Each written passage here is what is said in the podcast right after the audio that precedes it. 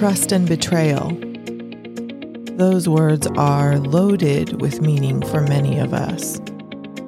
When hearing betrayal or trust, what images flash through our minds? Is it the face of someone, such as a family member, former friend, or business partner? Perhaps it's a belief system or even a religious community. And what is the feeling in our bodies that accompanies the memories of trust and betrayal?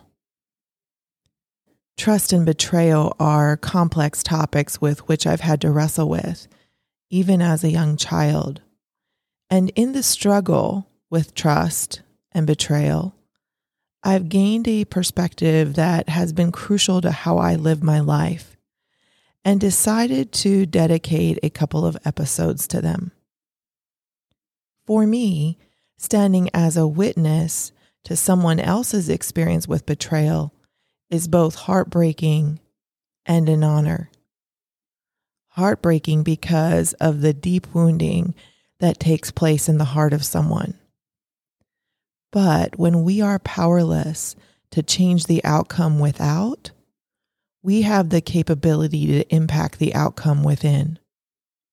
Standing with them, no matter what, is what I like to call deep magic. It brings honor in the midst of what is intended to humiliate.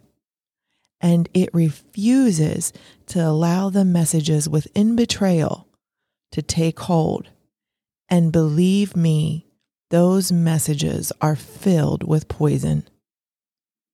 In fact, I believe that the biggest fight at times like that isn't against the betrayal itself, but for the life of someone's heart.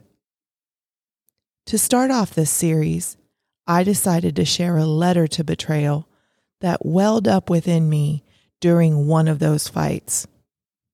So here goes. Dear betrayal, I always pictured you as someone unkind and ugly, easily spotted a mile away should you ever decide to pay a visit. The last thing I expected was to come face to face with you in a dear friend or in an entire community I would have given my life for. So you're a shapeshifter, is that it? Easily changing form, turning from friend to foe? All this time, I thought the love I gave and the life I poured out upon those I believed in admired, and looked after would be returned. Watching my six, giving me a heads up on any sneaky attempts to gain entrance into the house we so carefully built together. But you didn't even need the back door. You walked right through the front, knife in hand. Right now, I'm not sure if I'll ever recover from the damage you've done even more so from how well you convinced all of who I thought were with me to stay silent and watch as you committed your vicious attack. Tell me, how did you get friendly faces to turn their backs? What did you use to silence mouths, which previously encouraged, commiserated, and collaborated in accomplishing our mission? How did you get the people I loved to scorn who I was and disregard how much I needed them? There I lay, robbed of my dreams, beaten and left alone on the side of the road.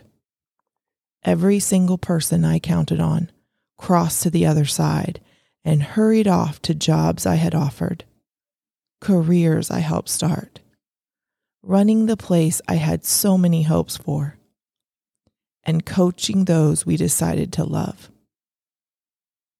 Some never uttered a word, others never bothered with a look. A few muttered some hurried version of, Hey, you'll be fine, while I lay there, blindsided, devastated, wondering what just happened. Tell me, what did you whisper in their ear as they turned their backs? Quieted the instinct to call out to others for help, and instead awkwardly hurried off. Out of sight, out of mind? How could that be? I wonder, betrayal, did you do this by yourself or did you have an accomplice? Was it fear and intimidation who came to your aid, threatening every possible consequence of attempting to interfere with your planned brutality? Or ambition, who prodded them to ignore the bloody scene and move on, already anticipating their reward? Whatever it was, I'll never be the same. While I will always carry the scars, I also carry a deeper appreciation for life and for the love of my family. I am and will continue to find life again after having endured the dying in such a horrific attack. And even though you were hell bent on making sure I took my last breath, heaven had my back.